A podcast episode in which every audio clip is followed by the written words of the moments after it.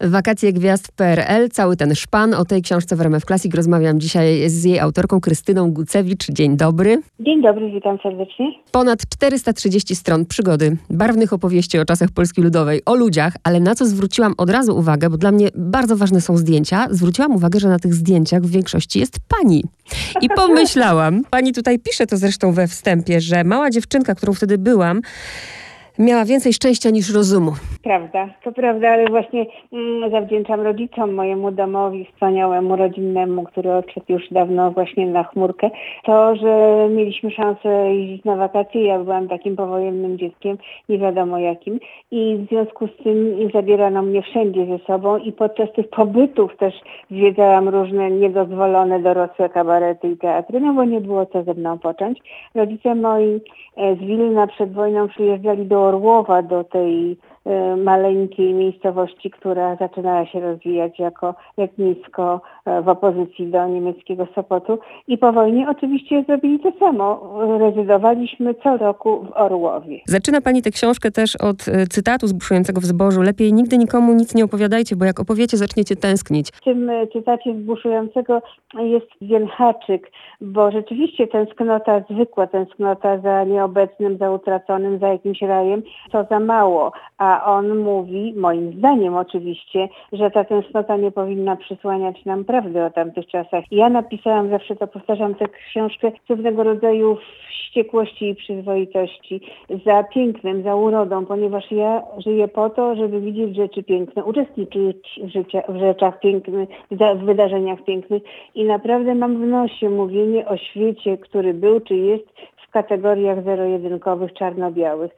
Tam wszyscy ludzie musieli żyć, chcieli żyć, kochali się, bawili się, cierpieli, wszystko razem. Mhm. I ja stwierdziłam, że mam obowiązek napisać tę książkę, bo mnie było miło. Nam się to wydaje takie piękne, pewnie dla tych, którym tego papieru toaletowego rzeczywiście brakowało. Nie było to takie piękne wtedy. Przepraszam bardzo, my dziennikarze mieliśmy makulaturę z przydziału, czyli codzienną porcję gazet Żołnierzy Wolności, Trybuny Ludu do czytania i to się oddawało do składu makulatury i był papier toaletowy. W takim razie, za czym konkretnie, tutaj utrzymujemy ten ton wakacyjny, za czym Krystyna Gucewicz tęskni? Proszę pani, e, jest jedna odpowiedź. Fantazji nie ma. To znaczy, wydaje mi się, że taki e, korporacyjny sznyt, proszę zrozumieć cudzysłów przy tym słowie korporacyjny, zabił w ludziach możliwość i potrzebę i chęć wychodzenia poza ramy, poza granice, wymyślania rzeczy na przekór, w opozycji, nie politycznej, tylko e, codziennej, życiowej. To, że się działy takie rzeczy, być może na tym polegał paradoks tamtych czasów, to, że się działy takie rzeczy, które zostały w legendzie i są właściwie nie do powtórzenia, być może jest e, spowodowane tym, że trzeba było manewrować pomiędzy opresjami, zakazami, cenzurami itd., tak itd. Tak Niemniej jednak właśnie ta fantazja prowadziła nas cały czas przez życie. Ja tam przywołuję wspomnienia we fragmentach wielu kolegów, między innymi Godleskarza na Wojska Młynarskiego opowiada, jak się jeździło autostopem. Ja też wiem, jak się jeździło autostopem. To są naprawdę cudowne przeżycia. Do tego autostopu jeszcze dojdziemy, ale przejrzałam, też zawsze bardzo mnie to ciekawi, y, bardzo fajnie to pani zatytułowała Moje ściągi. To jest skarbnica cytatów, prawda, i wspomnień właśnie ludzi tamtych czasów. Możemy wszystko podejrzeć i myślę, że też dla pani czytanie tego wszystkiego, oprócz pamiętania niektórych rzeczy, to ja była... Ja tego nie czytałam, proszę mi wierzyć. Ja po prostu to kiedyś przeczytałam. Ja mam taki straszliwy bałagan, no kilkanaście tysięcy książek i to wszystko, co ktoś mi podaruje albo chce to zobaczyć wtedy, kiedy się ukazuje, niestety to wszystko, niestety, no może stety, to wszystko pamiętam. I kiedy zaczęłam pisać tę książkę z pozycji Krysi Gucewicz, pomyślałam sobie, ej mała, spokojnie, ale przecież to trzeba jakoś uwiarygodnić, że ty pamiętasz dobrze i że to tak było. I wtedy sobie pomyślałam, że sięgnę do wielu tych książek i wiedziałam, że Krysia Mazurówna pisze o swoich wyjazdach wakacyjnych z profesorem Mazurem do dworku, który prowadziła mama Beaty Tyszkiewicz, że Tadeusz Konwicki pisze, jak baby z, e, nagie z NRD oblegały biednego Andrzeja Łapickiego, ubranego Andrzeja Łapickiego i wówczas przestali chodzić na spacery brzegiem morza w, w chałupach i tak dalej, i tak dalej. I z tego wyszedł mi, ja to nazywam taki patchwork, właśnie taki kalejdoskop tych cudzeców, które bardzo, bardzo ubarwiają e, moją opowieść. Jedziemy na wakacje. Zacznijmy od tego, czym jedziemy. Padło już hasło na pewno autostopem. To autostop był później. Najpierw były pociągi, do których się wsiadało bardzo elegancko, bo trzeba było kupować miejscówki na ekspres, który wtedy chodził nad morze, nazywał się Błękitna Fala i oczywiście karkołomne było to zajęcie, żeby zdobyć tam bilety i szedł 3,5 godziny do Gdańska to nikt oczywiście nie uwierzy, ale ja jeździłam tym pociągiem. I potem te pociągi, ktoś tak kiedyś powiedział i żałuję, że tego nie wymyśliłam, bo czasami czegoś żałuję, choć rzadko, że trzeba wiedzieć, z którego peronu wsiadać. I gdyby tę filozoficzną prawdę o życiu przełożyć na PKP, to rzeczywiście te wszystkie scenki, tam jest zdjęcie Alka Jałosińskiego w mojej książce, gdyby te wszystkie scenki wyglądały tak, że te pupy wpychane przez okno razem z walizkami, tak, tak rzeczywiście było. No ja byłam w tej szczęśliwej sytuacji, że jakoś tam kupowali rodzice jakieś miejscówki, jakieś sleepingi. No o tym zresztą cudownie pisze Jerzy Kisielewski w swoich wspomnieniach, ja to też przywołuję.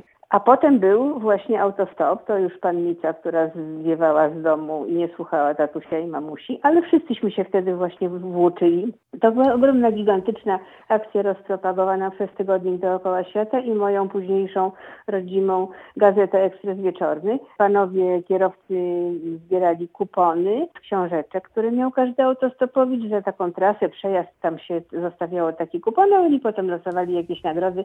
Było fajnie, wszyscy byli do siebie mili to było zwariowane w ogóle. No bo jak się wsiadało, to tak naprawdę nie zawsze było wiadomo, dokąd pan kierowca jedzie. No tak jak w tym dowcipie, prawda, Baco? to było ale ja nie no. powiedziałem, że jadę. tak, tak. Nie powiedziałem, że jadę Zakopanego. Tak, ja to... przeżyłam zresztą taką samą przygodę, kiedy wracaliśmy właśnie z Wrocławia z moim synem i była potworna ulewa no, nie było widać żadnej drogi, jakieś skróty, oczywiście nawigacja nie istniała. I jechaliśmy nie spotykając nikogo, no zero widoczności i zero orientacji w terenie. I raptem jakaś furmanka się pojawiła. I myśmy wychylili łeb, ja wychyliłam chyba przez okno i krzyczę proszę pana, do Warszawy to tędy? On powiedział, hm. I myśmy uznali, że to jest twierdząca odpowiedź. odpowiedź. Dopiero kiedy się okazało, że jesteśmy zupełnie gdzie indziej, zaczęliśmy się tak śmiać, bo on powiedział tylko, hm. Nie potwierdził tego, że mamy, że zmierzamy w kierunku Warszawy. Więc to są takie zabawne przygody. Nieda, dowcip niedaleko pada od od życia. A opowiedzmy jeszcze, ja wiem, że słuchacze pewnego pokolenia to absolutnie wiedzą. Ja też wiedziałam, aczkolwiek nigdy w tym nie uczestniczyłam. Metoda na kociaka. No proszę pani, przecież to jest proste jak parasol, bo wiadomo, że się całymi bandami, hurmem e, wyruszało dziewczyny, chłopaki e, po, po kilka, często po kilkanaście osób. No czy to jeśli kilkanaście, to już trzeba było złowić parę e, podwodów, samochodów. A chociaż na motocykle też nie pogardzaliśmy motocyklami. I wtedy wtedy się wystawiało najładniejszą dziewczynę, najlepiej w niezłej pozie jakiejś takiej uwodzicielskiej, z żadną tam tekturą z napisaną, z napisaną nazwą, ale skąd? Tylko lekko przeciągającą się na skraju szosy, no to wtedy to był kierowca, był widząc taki obrazek, chętniej się zatrzymywał, a kiedy się już zatrzymał biedny, to cała reszta z rowu obok tej szosy wyskakiwała z wrzaskiem i wszyscy się pakowaliśmy do samochodu. Fajnie było. Bierzemy bierzemy na tapet kolejną miejscówkę, dzisiaj już nie tak popularną. E, jak to było z tymi chałupami? To nie było za moich czasów oczywiście, jak się pani domyśla, bo chociaż e, jestem urodzona wcześniej, to nie aż tak dawno. Jak mi się wydawało, te chałupy to był pomysł, bo właściwie wówczas pewne środowiska, przyjaciele, znajomi, grupy, sąsiedzi z Warszawy wymyślali sobie jak, jakąś miejscówkę właśnie. I tę, te chałupy, ja piszę w książce, że jest spór co do tego, kto wymyślił chałupy, ale to proszę sobie przeczytać, nie będę zajmować Państwu czasu. I te chałupy stały się takim grajdołem artystycznym, e, niekoniecznie tylko do picia wódki i opalania się, ale właśnie do prowadzenia niekończących się rozmów artystycznych, filozoficznych, którym e, często przewodził Kuba Morgenstern, przecudownej urody pan, niestety już nieżyjący, genialny reżyser filmowy, e, z jego najpiękniejszą na świecie żoną, Krysią Morgenstern, którą odwiedzamy co roku. Przed chwilą byliśmy na takim garden party przyszła cała Warszawa już tak spragniona, żeby się dotknąć, zobaczyć, kto się zestarzał. No, ale w każdym razie spotykali się, no i kopali te grajdoły, siedzieli tam i Krysia Morgensternowa opowiadała właśnie taką historię, no bo podstawą na plaży jest grajdół, prawda? Trzeba siedzieć e, za murkiem i jeszcze do tego parawan, bo nad Bałtykiem wieje. E, I Krysia zarządziła rano podsypywanie tego piasku. Oczywiście Kuba nie miał pojęcia o tym, jak to się e, robi. I ona naturalnie no, obdarzyła go reprymendą. A on na to powiedział jak rasowy reżyser filmowy. Ja tylko szkicowałem sytuację. Mnie się to strasznie podobało. No a kiedy już targnęli nudyści, głównie z NRD zresztą, to Janusz Głowa i Głowacki i Marek Iwowski po, postanowili spuentować tę całą zabawę i wykopali grajdą nudystów we dwóch. To się skończyło interwencją milicji i nawet sprawą w sądzie. Janusz mi to opowiadał, zresztą sam to opisał w tej cudownej książeczce z głowy. Ta milicja doprowadziła do sprawy sądu oskarżenia o no, obrazę obyczajów i przezabawna opowieść Janusza Głowackiego, który tam patrzy na nas na chmur, z chmurki, więc wie, że nie przekręcamy jego opowieści, brzmiała tak. Jestem w sądzie, sędzia pyta na zakończenie, na koniec tej, tej rozprawy, e, co oskarżony, bo się zagalopował, co oskarżony ma do powiedzenia w ostatnim słowie. I Janusz powiedział, ja bardzo proszę Wysoki Sąd o darowanie mi życia. Miał oczywiście, potem by, były konsekwencje tego tekstu, tego żartu, bo miał szlaban na publikowanie felietonów za obrazy sądów PRL-u. No ale puenta jest nie tutaj w ogóle i koniec tej całej historyjki z chałup, bo opowiadał mi Janusz właśnie, którego odwiedzałam w Nowym Jorku, bo się byliśmy zaprzyjaźnieni, jak to idzie sobie gdzieś tam na Manhattanie i a, spotyka go facet, który krzyczy, panie, panie, panie, przecież ja pana znam z chałup. I Janusz mówi, ja uważam tę historię za największy mój sukces literacki. Ja uwielbiam takie absurdalne opowieści i to wszystko zresztą właśnie z głowy, czyli ze sklerotycznej pamięci starałam się do książki przenieść. Bardzo mi się podoba też hasło i rzeczywiście jak się czyta tę książkę, to ma się wrażenie, poza tym, że mamy świadomość oczywiście, jakie to są czasy, że szczęście tam było normą, ale zastanawiam się, na ile w tym haśle nie było ważne to, co tam też jest w książce. Żyło się, piło się, tam tego dużo było. No tak było, ja zresztą nawet chyba napisałam, że płynęły przez Polskę ludową trzy rzeki, Wisła, Odra i Wódka.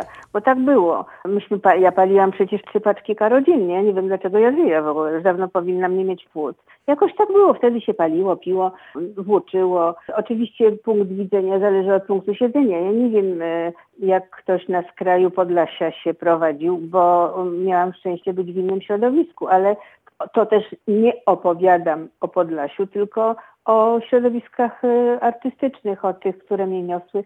Najpierw właśnie z rodzicami za rączkę, a potem, bo ja byłam nawet jako mała cztero czy pięciolatka w Żaku w Gdańsku w klubie studenckim. I nawet na pierwszym, jak mi przypomnieli znajomi, festiwalu jazzowym w 1956 roku jako jakiś berbec popychany przez puzony i trąby. I no to na, naprawdę, no, no wszędzie nas ci rodzice i jestem im za to bardzo wdzięczna, włóczyli. Nie było, że dozwolone od iluś tam lat. Po prostu idziemy fajnie, świat jest otwarty, ty masz być otwarta. A potem no już jako dziennikarka e, latawica z Ekspresu Wieczornego, no to miałam to szczęście, że nie robiłam niczego innego, tylko wędrowałam po spektaklach, imprezach, festiwalach i po świecie w tej sprawie. Także no dostałam prezent na życie. Naprawdę. To jest, y, chciałam powiedzieć, to nie jazz, to folklor. ale, ale kolejna, bo myślę, że tak po prostu troszkę będziemy sprzedawać, oczywiście nie wszystko, więc opowiedzmy, no tak się śmiałam, bo ja jako dziecko oglądałam, ja bardzo lubiłam oglądać festiwal w Kołobrzegu i tu jest to hasło Kołobrzeg, no żeby wymyślić dobry festiwal, ale opowiedzmy o Czerwonym Słoneczku. To był jedyny festiwal, na którym byłam pełna dobrej woli, jak gdyby, ale kiedy zobaczyłam, jak to wygląda, bo na, na samym wstępie zawsze dziennikarzom na każdym festiwalu wręczano tak do 5 kg materiałów informacyjnych. W tym w Kołobrzegu były to tomy poezji, czyli tych bzdetów, tekstów, które naprawdę, no naprawdę, tych, ja do dziś pamiętam, śpiewa w Opolu, śpiewa na polu, świeże powietrze dla niego najlepsze. Ja, to mi siedzi w głowie przez tyle lat. To była ta poezja właśnie. E, e, byłam tam wtedy, to był czas, kiedy ja przez kilkanaście lat byłam szefową korpusu dziennikarskiego od festiwali, że tak powiem, w tym środowisku rozrywkowym. Ba, bardzo rozrywkowym. I wówczas udało się panu pułkownikowi C, powiem, nie powiem nazwiska, bo biedny no cóż on miał robić, dostał rozkaz, musiał robić festiwal. Udało się ściągnąć 2 plus 1, który wtedy był naprawdę na fali i mieli ten genialny przebój Czerwone Słoneczko.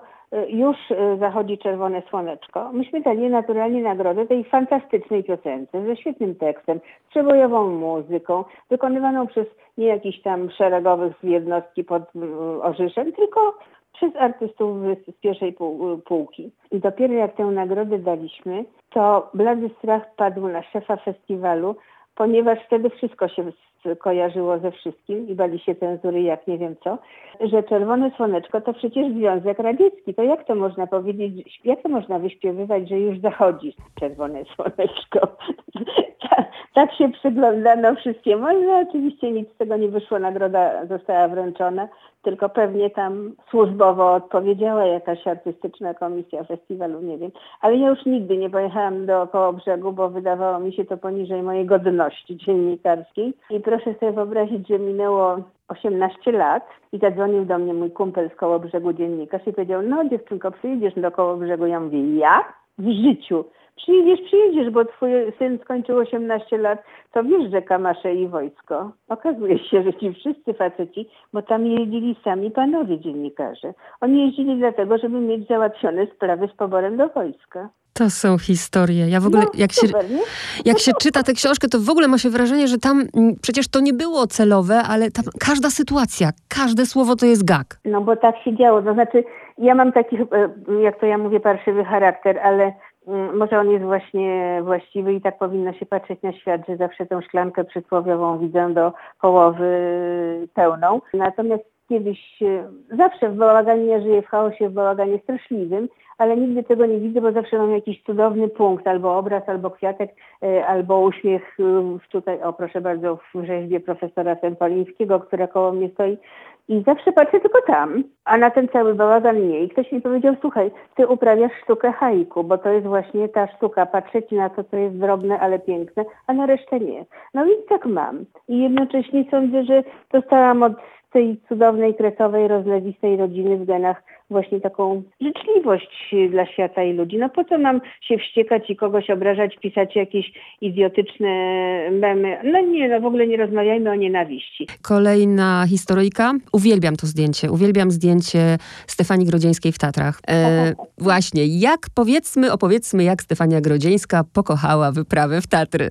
Stefania to jest osobny rozdział, rozdział w moim, naprawdę osobny rozdział w moim życiu przez ostatnie lata byłam u niej co drugi dzień i, i, i, gadałyśmy i dostąpiłam tego zaszczytu, że mam to na ścianie oczywiście wywieszone jako najpiękniejszy obraz powyżej Van Gogha. Mam zaświadczenie napisane jej drżącą już ręką. Zaświadcza, że stanowimy klub wariatek i jest nas teraz dwóch członków, tak napisała prezes i wiceprezes, czyli ona i ja. Także tak to było ze Stefanią Cudowną. No panią o olbrzymiej kultury, fenomenalnego życiorysu, zajęć artystycznych od tancerki, konferencjerki po pisarkę, prawda?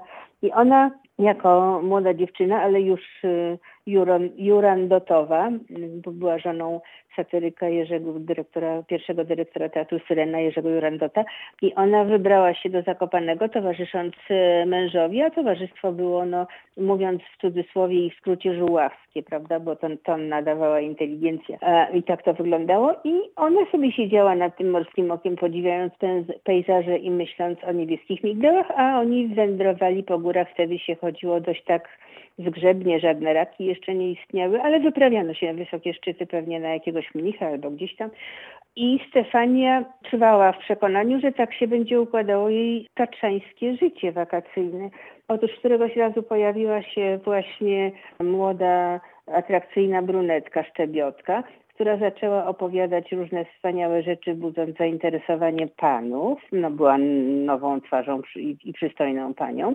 I wy, wyruszyła z e, tą ekipą w góry i wróciła opowiadając niesamowite rzeczy, jakie to cudowne, w ogóle jakie widoki. Ale słuchaj, cóż to za frajda się wspinać i schodzić. Ale ty, powiedziała do Stefanii, i tak tego nie zrozumiesz, bo ty się boisz. Następnego dnia Stefania już się nie bała, nie miała już swojego od urodzenia lęku wysokości, poszła w góry i od tej pory kochała wspinaczkę. Brunetka pomogła jej pokochać wspinaczkę w górę. To też jest świetna historia. A jak już jedziemy na te wakacje i jesteśmy w latach 60., które rozkwitły, no to trzeba się było nagłowić, no bo moda, moda. W co się ubierzemy? Nad tym nie zastanawiali. To znaczy, być może, nie wiem, aktorki się zastanawiały, albo, a, a dowcip polegał tylko na tym, że, że to się na co dzień ubierało w coś takiego zwariowanego. No, po pierwsze, przejęliśmy od pokolenia 56 trumniaki.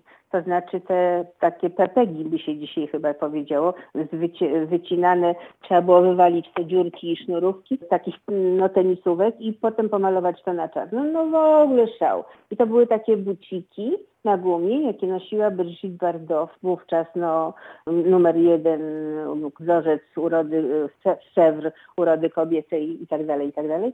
I, I przechodziło to różne fazy. Właśnie w tym pokoleniu 56 to opowiada Krysia Morgenstern, jak one szyły te ciuchy, wszystkie robiły sobie jakieś takie krynoliny z, z drutów, żeby te bombki, sukienki bombki stały. Myśmy już się raczej ubierali dość tak, e, jak Kaśka Gertner przyniosła tę modę, to znaczy jakieś tam parciane spodnie z cajgu i, i koszule męskie z wywijanymi e, rękawami, a z tych, męskich koszul Basia zrobiła no szlagier, bo wycięła dekolt w męskiej koszuli, dalej od tego dekoltu szły te guziki i to była jeszcze przed Hoflandem daleko i to była no niesłychanie elegancka, czasowo, wieczorowo, poranna koszula. No, był jakiś taki, jakaś taka potrzeba, no bo przecież nie było tych ciuchów, nie, były niby jakieś sklepy z materiałami, nie każdego było stać na krawcową.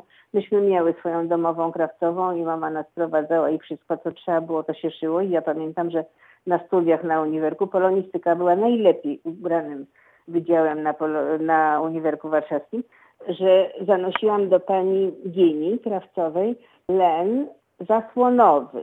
Kupowało się na Chmielnej w takim sklepie z materiałami zasłony do okien z lnu kolorowe i, i z tego się szyło elegancki kostium spódniczka i góra.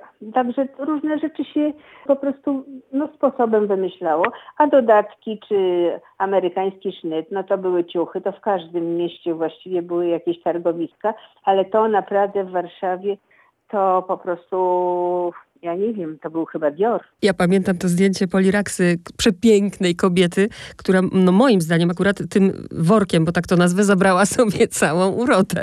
By, były takie mody, nie wszyscy temu oczywiście ślepo ulegali. Niemniej jednak był taki moment e, uwieczniony w pożegnaniach, kiedy Sławka Przybylska e, śpiewa i ona jest w takim czarnym worze swetrze, prawda? Bo to wszystko, to się mówiło moda na topielice. Długie włosy, tajemnicza dama i takie kształty kobiece schowane gdzieś tam pod, pod tymi takimi lejbami, o tak się to wtedy nazywało, zbyt obszernymi ciuchami. A faceci z kolei też no mieli gorzej, ale żeby się odróżnić od tej dojarki w chustce zawiązanej na głowie, to naprawdę trzeba było się nagłowić i samemu to robić. Zośka Komedowa słynęła z zrobienia krawatów dla chłopaków jazzmenów. Wszyscy chodzili w tych krawatach na drutach, bo akurat tak było. No i fajnie, jak się coś wymyśli, a potem coś zaakceptuje, zaakceptują to koledzy, no to już jakoś tak leci, no. A potem Basiachow, która dyktowała modę w przekroju właściwie od początku i, i, i wprowadziła kobiety polskie do Europy, zanim w ogóle ktokolwiek słyszał o Unii Europejskiej, to wymyśliła ten Hofland, no i to już było takie H&M, jak mówią Niemcy, czyli H&M, jak mówią w Polsce. I to no wszyscy tam stali w kolejkach. Ja akurat nie, bo ja umiałam szyć na maszynie. W szkole uczono nas szycia na maszynie. Były tak zwane roboty ręczne. I szyłam sobie właśnie z tych różnych kretonów kostiumiki, jakieś tam, pamiętam, no niektóre wzbudzały zgorszenie, bo na przykład dostałam w sklepie spożywczym worek po cukrze z Kuby. To była cudowna surówka gruba lniana, to jeszcze w ogóle moda na tę surówkę nie nadeszła. Ja to wy, wyczaiłam. Dostałam worek od pani sklepowej i tam ten worek był stemplowany na kubie taką wiel, wielkim, okrągłym stemplem czerwonym 50 kg cukru, 50 azukar cukros. I ja sobie to z tego zrobiłam na piersi takie koło wielkie i taką lejbę. Matko kochana, jaki był szał, ale oczywiście było też zgorszenie, że jak można w czymś takim w ogóle chodzić. Panie doktorze, mówiły pacjentki do mojego tatusia, to skandal. Zbliżamy się powoli do końca, ale jeszcze. Taką grę ja pamiętam jako dziecko i miałam wielki ubaw. Próbuję sobie wyobrazić, jak dorośli się w to bawili, więc o dwóch powiedzmy grach można powiedzieć o flircie, czym był i o brydżu, bo brydż to już chyba dla tych z wyższej półki. Nie, w brydża się rżnęło, ja od dziecka rżnęłam w brydża. Brydż był znaczy nie wiem, no w naszych domach był od zawsze i od wszędzie, bo ja nawet nie pamiętam już jak, jak się gra w kierki, a w brydża to się rżnęło bez przerwy, tylko zależy jakim zapisem. Był przedwojenny, to był zapis taki z kogutkiem, a potem się zapisywało zapisem międzynarodowym, inaczej się liczyło punkty za partię i za robrę, ale to już wszystko jedno, niech się brydżyści uśmiechają pod wąsem, że ja to pamiętam. Natomiast flirt towarzyski, no to była taka, w ogóle, roz, no przecież nie było telewizji. Ja pamiętam, że kiedy chodziłam na lekcję muzyki, na tak zwane pianino, do pani profesor e, razem z dziećmi moich, e, przyjaciół moich rodziców, i myśmy tam się zajmowali nauką, ale również były organizowane koncerty, popisy, ale i zabawy dla nas, żeby nam się nie nudziło. I tam się wtedy grało, nie wiem, w pomidora, w przysłowia. Zaczynało się przysłowia, a trzeba było dokończyć. To były bardzo rozwijające zabawy. Zajmowano nas jednym słowem, czym się dało, no żebyśmy się nie nudzili. I ten flirt towarzyski to się pojawił już u nastolatków, bo to była raczej, tak jak pani mówi, zabawa zabawa czasami bardzo serio dla dorosłych, bo jak nieśmiały absztyfikant chciał powiedzieć coś miłego jakiejś dziewczynie z sąsiedztwa, a ona akurat się trafiła na tej herbatce z ciastkiem, no to wtedy można jej było pokazać taką kartę. Karty były różne, małe, duże,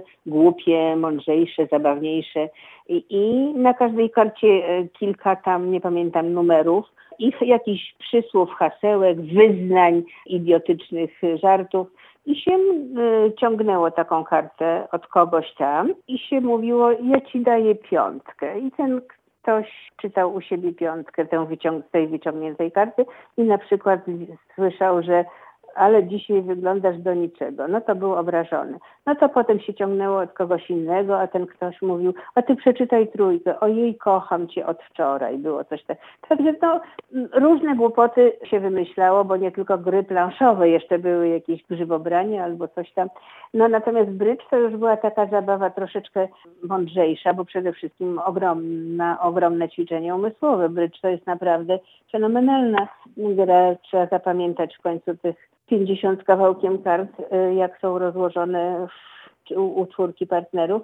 I brydżystką zapaloną znowu Stefania Grodzińska, ale naprawdę jej opowieści o bryczu, to ona przelicytowuje dymsze który tak. zawsze odpowiadał pytanie, czy gra pan, panie Adolfie, czy panie, panie Adolfie, czy pan gra na fortepianie? Gram, ale nie lubię, bo karty się ślizgają. Pamiętam. tak zawsze odpowiadał, ale Stefania z kolei, oni rżnęli z brydża podczas kautur, to znaczy koncertów. No, e, takie miasto czy okolica, jak e, jechali artyści z Ten Warszawski, to się zawsze nazywało, nie wiadomo kto się trafił, ale na ogół jeździli paczkami takimi, które się lubiły i, i Stefania jeździła jeździła z Minkiewiczem, z Brzechwą, z y, Mieczysławem Fogiem i tam no, był jakiś scenariusz, jakiś ten Fok na ogół kończył, ale y, historia, o którą chcę opowiedzieć, dotyczy koncertów Częstochowych, gdzie Fok był w środku jakoś i był zmęczony, nie wiem, chory w każdym razie. Stefania prowadziła te koncerty, również i ten i w pewnym momencie usłyszała, że Fok już śpiewa swoją finałową piosenkę do tak zwanych frenetów, czyli oklas rytmicznych, niepozwalających mistrzowi wejść ze sceny. Wyjrzała, a mieli rozdanie, w którym ona miała kartę na szlemika, czyli na ugranie prawie maksymalnej ilości lewa. I powiedziała, tylko sypknęła, śpiewaj dalej. Podobno to trwało, parę razy się zdarzyło, że to trwało, to były już trzy bisy, bo ona za każdym razem mówiła śpiewaj dalej, ponieważ przegrali tego Robra i chcieli się odegrać. I znowu grali pod sceną, a ten biedny Fok śpiewał. Także opowieści o Brydu jest, jest mnóstwo, a najbardziej mnie rozśmieszył Tadeusz Kantor, kiedy na konferencji prasowej przed warszawską premierą w klubie studenckim Stodoła opowiadał nam, jak się, bo się dowiedział właśnie tydzień wcześniej albo dwa, że istnieją tak zwane brydżowe odzywki I on po prostu był zafascynowany, że taki poznał taki nowy język, takie nowe żarciki, bo nie słyszał o tym widocznie, no nie miał do czynienia z kartami. A każdy, ja nie wiem, mi się wydaje, że każde dziecko mówi karo, karo, panno klaro, albo piki jak byki, albo trefelki, kolorek niewielki, bo u mnie w domu się rzucało to nawet bez kart przy okazji, kiedy pasowało do sytuacji. Także no, no, no jakoś właśnie tak to wszystko wyglądało, ale na brydża też spotyka, to pamiętam już, kiedy y, mój tata był no, dość wiekowym panem, bo ja jestem bardzo późnym dzieckiem, to zawsze był, była ta sobota i był brydżyk tutaj w tym pokoju, w którym teraz siedzę. Zawsze musiała być jakaś kawka, kolacyjka i tych parę roberków trzeba pano, zaprzyjaźnieni lekarze akurat w moim domu musieli rozegrać. No to, to było normalne. Niektóre miasta, wiadomo, bardzo się kojarzą. Jak, jak myślimy Krynica, to od razu Kiepura. A powiedzmy o tej Ustce i o Irenie Kwiatkowskiej. Dlaczego tak ukochała tę Ustkę? Ustce ja zresztą też właśnie Ustka Monamur to jest mój okrzyk. Do Ustki jeżdżę maniakalnie, ale też z innych powodów i jeszcze wcześniej to było pod Dębie gdzie zginął na polowaniu Wiktor Przybora, brat Jeremiego, no to wszystko się gdzieś, za... nic się nie dzieje przypadkiem. Łażę po tej Polsce, jeżdżę, to jeżdżę 50 lat temu albo jeżdżę pojutrze będę jeździć i coś to wszystko się jakoś zwiąże. Irena Kwiatkowska jeździła tak jak wszyscy jeździliśmy i jeździmy do takich domów pracy twórczej ZAIKS-u, Związek Autorów i Kompozytorów Scenicznych, tak się chyba rozwijamy nadal jako ZAIKS, e, ta nazwa, mm, ma kilka w kilku miastach, no, między innymi właśnie w i ponieważ to jest lato, ponieważ to jest morze, no to jest dzieciarnia, wyrastały na naszych oczach z niemowlaków wielkie gwiazdy. Na przykład Natalka Kukulska, prawda, kiedy Ania Jancar jeździła tam z całym towarzystwem e, wojów wojciechowskich i tak dalej, i tak dalej. A Irenka Kwiatkowska jeździła sobie jako osoba pojedyncza zawsze, ponieważ kochała morze i widok z miejsca, w którym teraz ma ławeczkę. To jest tak rozczulające, bo idzie się e, deptakiem i raptem jest taki zaułeczek, siedzi sobie Irenka na ławeczce i codziennie ma, a to korale z jarzębiny, a to kwiatki włożone do ręki. Ludzie kochają e, cały czas e, tę wielką, wybitną aktorkę, a ona mogła pokochać Ustkę, bo Ustki się nie da nie kochać. I na koniec chcę, żeby pani wybrała swoją jakąś ulubioną, swoje ulubione miejsce. Ja nie wiem, czy, czy, czy to będzie Sopot i jakaś anegdota, którą pani pamięta. Właściwie teraz to jestem przywiązana najbardziej, bo to wszystko Pantarei, prawda, jak Heraklit powiedział, wszystko płynie w czasie. Kiedyś to był właśnie, to było wybrzeże, e, również ze względu na e, ilość ludzi z kresów na metr kwadratowy bo jak wiadomo, tam przyjechało Wilno i woła moi rodzice, tam też mieli kupę znajomych, ale była tam jakaś magia w tym Monciaku, który nie był zadeptany tak jak dzisiaj, ale był takim artystycznym deptakiem właśnie, że się przejeżdżał tam na motorze Cybulskim z Kobielą, a to Kalina Jędrusik z Dygatem szła do Spatify. Ja to wszystko pamiętam. Najbardziej pamiętam, bo to dla dziecka było fascynujące, pana, który miał ksywkę parasolnik. To była uzasadniona ksywka, bo on prowadził zakład reparacji parasoli. Wtedy się reperowało jeszcze parasole i on codziennie tam e, buszował na, naprzeciwko kawiarni Alga tam jest taki troszkę mąciak się rozszerza i on tam buszował codziennie w innym przebraniu. Naprawdę, raz był jakimś lajkonikiem, raz był taką babą Marilyn Monroe z wielkimi, e, wielkim biustem. Niesamowity facet i opowiadał różne historie. Znaczy, naturalnie był na bani, co dla dziecka było też jakieś no, niezwykłe i atrakcyjne, bo miał taki, no, specyficzny sposób narracji. A zabawna historia związana z nim jest taka, że władze miasta zamykały go w szpitalu psychiatrycznym co roku przed 1 maja bo się bali, biedni, że on wyskoczy właśnie jako taka cycata blondyna na przykład na pochód i zepsuje całą zabawę e, ideologiczną.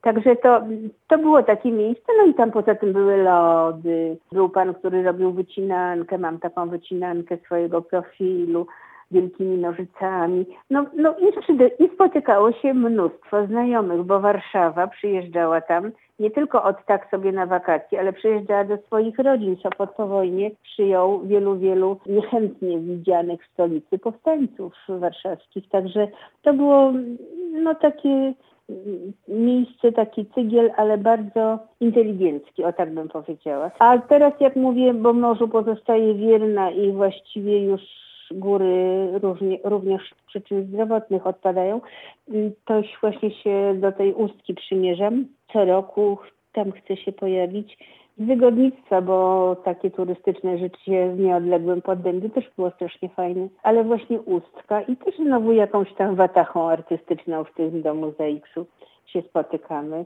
No i jest przyjemnie, pijemy winko, opowiadamy ploty, fakty i zmyślenia.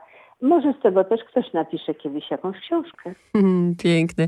Wspomniała Pani o nożycach, to mi się przypomniało właśnie, mm, co podać? Nożyczki, chcemy sobie uciąć pogawędkę. To Nie- Andrzej Szczepkowski. Tak. Nie no, to był w ogóle mistrz ironii. A już naprawdę ostatnie pytanie, bo tak y, o, ty, o te lody jak padły, to przypomniało mi się, mój Boże, w tych czasach, że ja nazwę je mm, tak nieładnie pandemicznych, gdzie boimy się podać sobie rękę, to jak przypomina mi się ten saturator i ta historia, o niej jeszcze o tym opowiedzmy. Tak, o tym jeszcze opowiedzmy. Nie no to wszystko, to znaczy nie wiem, no reżim sanitarny w moim domu był ogromny, no bo ja jestem z domu lekarskiego i, i dlatego mam bardzo wiele przypadłości chorób skórnych, bo jestem, jak to mówi dermatolog, zaczysta.